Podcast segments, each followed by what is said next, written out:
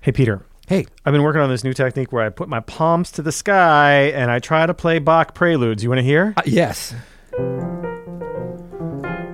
It's a work in progress. that's a real backhanded compliment. You just played that keyboard.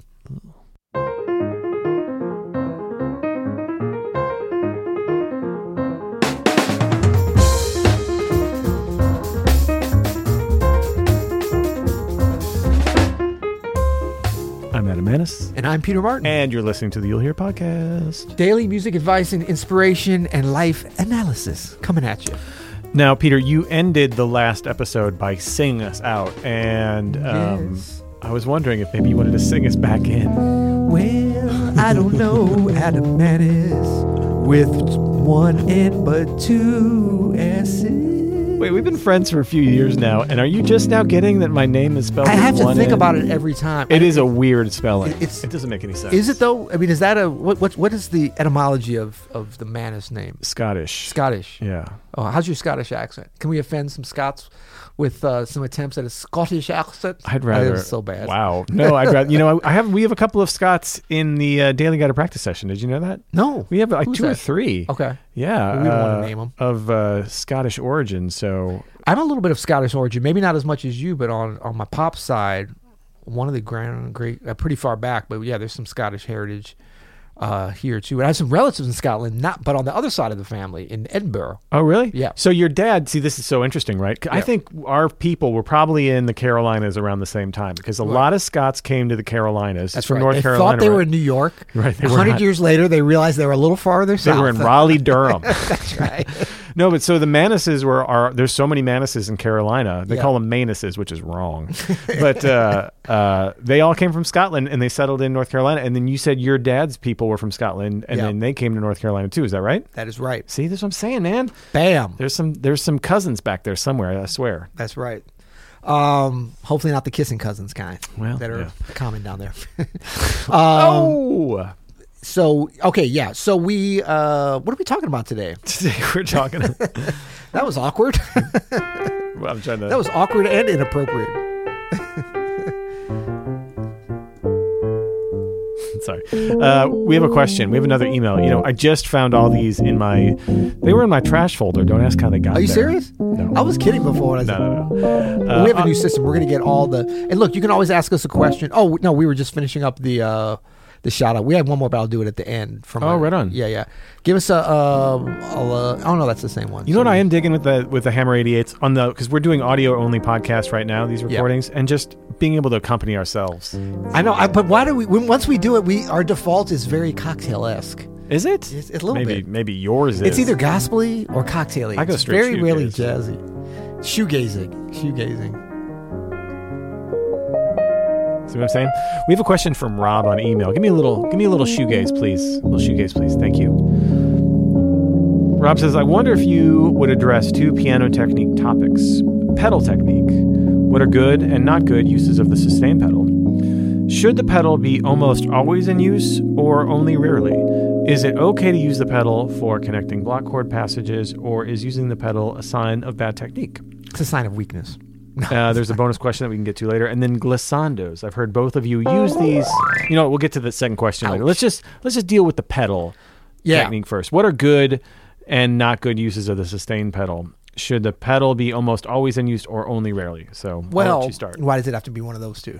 Yeah, well, exactly, because it usually is with beginner or intermediate players. They are usually Yeah. using way too much, in my experience. Absolutely. Yeah. I mean, rarely do we come across a situation where we say, "Ooh, they're not using enough pedal." Yeah, we we I've never actually said you should use more pedal. Said no one ever. Yeah. Oh, You should use more pedal. Yeah. Yeah, so I think that for al- almost everybody, the the situation is either going to be like, "Wow, that was a perfect amount," which is really normally when you listen to someone, you don't notice it. That's Like- exactly right. Like like you want to you want to hear a tune, a performance, or even like a segment of of an improvisation. And, and look, this is all part of the challenges of playing and the joys of playing jazz piano are that we don't have a chance to ultimately plan these things out just like everything else that we're playing pedal is integral and good pedal technique i think can be a very effective ways to to ultimately tell your story through this instrument and- 100%. and, and to make it more human sounding and less percussive and and not, per, not not less percussive but less only a percussive instrument like to really like to to make the instrument bigger and more nuanced and and able easier to speak. you it's know? a tool of expression. a tool of expression like exactly and so i think that good pedal technique can be practiced but ultimately as you're practicing the way to go next level with it for jazz is to not just learn it from the classical standpoint although that's certainly how i learned it and, and my, what my concept is, is it but to really understand and listen as you're practicing good pedal technique like how it affects different situations and internalize that and make it as intuitive possible so that when you are improvising it becomes just like another appendage of what you're doing it's not like oh am i using enough pedal am i not using enough like you understand so innately how it affects the sound that your foot's just going at the right times you know For sure. but but that only comes from listening people think it's about like weight and uh, and and where you're putting your foot on it yeah i mean from a technical standpoint as you're learning it it's that but how you actually regulate that is you have those those things in in mind, but you're thinking about the musical message that you want to make, and you're making those adjustments. Just as a great, you know, LeBron James is dribbling down the court, you know, and he switches to the left hand because the defender's coming, not because he's like, oh, it's time to use my left hand technique. No, he's he's playing chess. He's a step ahead, seeing how he's going to get the alley oop. That's right. He that's just a means to an end to tell his story of getting down the court. So, I think the pedal is like, look, you press the pedal like I'm doing now. And it makes no music on its own, so it's an accessory. Mm-hmm. It is. It's accessory to the crime. That's right. And you know, to get specific about you're talking about is it okay to use the pedal for connecting block chords? Like there's no rule against using or not using the pedal, but what you really want to be able to do is practice as much as you can. I don't have a pedal over here. I took it for something else. Uh, so I can't use it but that's good. Like I want to be able to use as little as possible, and that way when I apply the pedal, like if I'm in performance on a real piano that has a pedal, I can link all these up with just a touch, right? Yep. Just the minimal amount. It really is then me singing with these block chords, and that pedal is just a very light aid in it. But what what you hear are beginner or intermediate pe- players just laying on that pedal, and they don't then develop a nice legato touch. They don't. They don't. They aren't able to comp in a way that connects voicings. Yeah. Like there's stuff like this, perfect example, right? Like I'm able to go with my fourth and fifth fingers here on top and on bottom. A way that makes this chord sound more connected than if you were to look at like the MIDI samples of it than it actually is, right?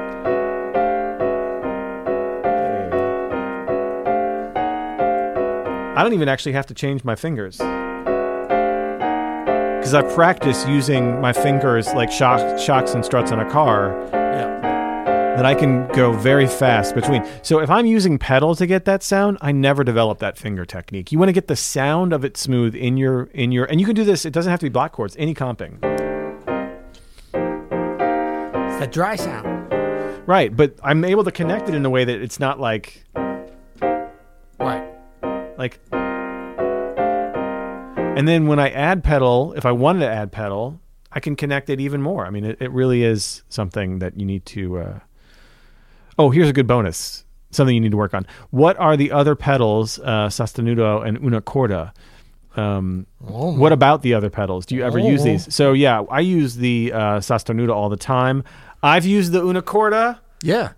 like twice in my professional career. Yeah, the una corda. It's it, it's funny because it potentially. I mean, it's the most.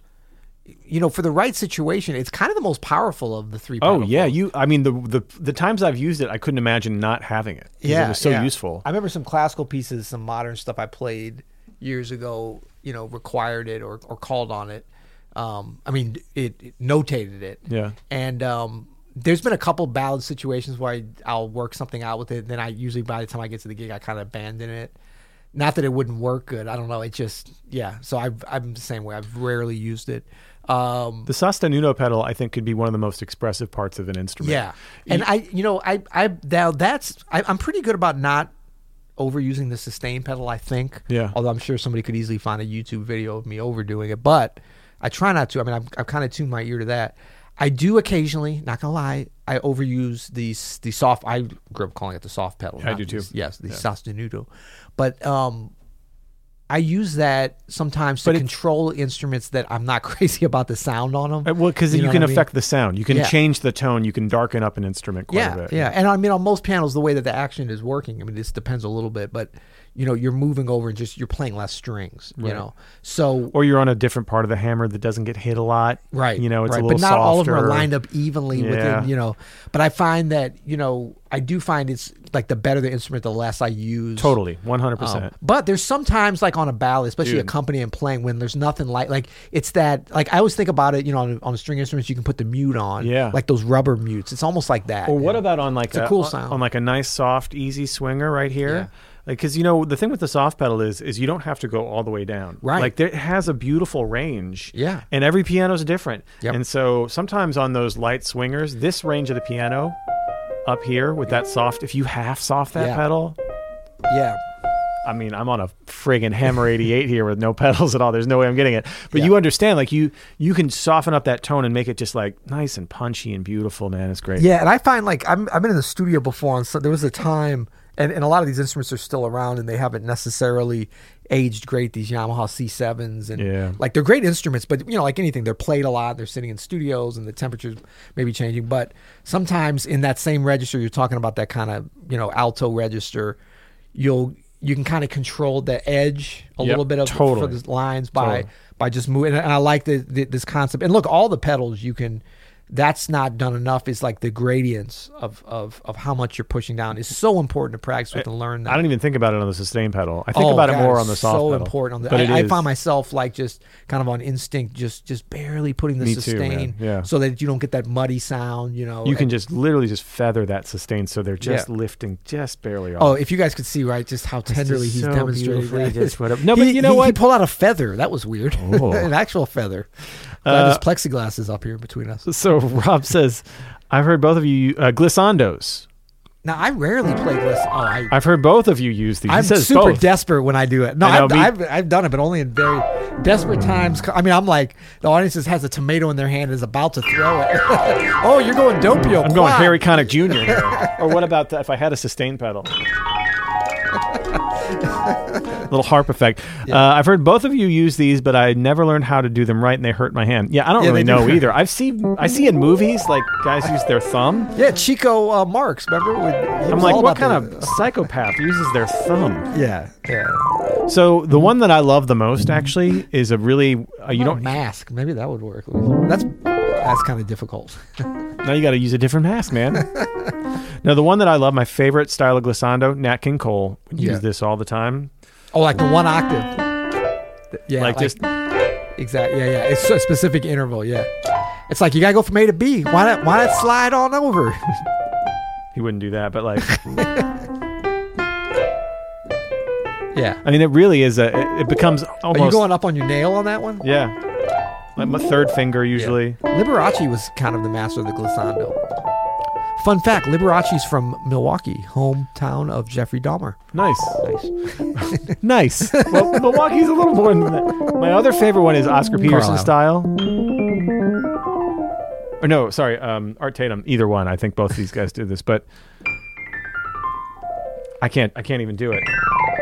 That, that hurts. Yeah. So it'd be like one, two, one, two, three, and. I can't do it. Timing it like a triplet. Exactly.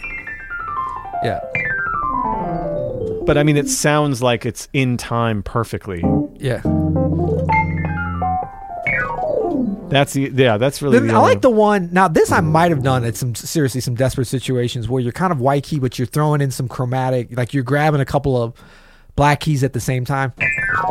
You know, it's just kind of a help. I'm playing the blues or something. I'll do. I'll rip on some organ swipes. Doesn't work on the piano very All well. Oh, the visuals here. I are do like. priceless. You know what I love though is like a nice low sweep. This isn't even glissando. just kind of a growl, A roll of your grungy hand. growl. Yeah. I think it works Yeah. really well on the piano. Uh, then Rob concludes. Now, if you he might be referring, he, you- you- Rob might have known about my violin playing years. Now there, Now there. I was all about the gliss there, yeah, that's right. Yeah. the chromatic gliss. Uh, he concludes with thanks so much for the podcast and all the incredible stuff you guys are putting into the world these days. Shelter in place concerts, the DGPS sessions. Rob, you're you're speaking our language here. Oh, I'm not speaking Usually Pete's B language. flat. Usually, traditionally. Whoa! He's playing a glissando. He's not playing a misnomer. I don't know what that is. Did Herbie Hancock play a glissando? I don't think so. You gotta sing it, don't say it. You can sing it, don't say it. Now it's hard to play it while I'm singing it. Oh, now Herbie did that. Now, now Herbie a did play glissando. glissando.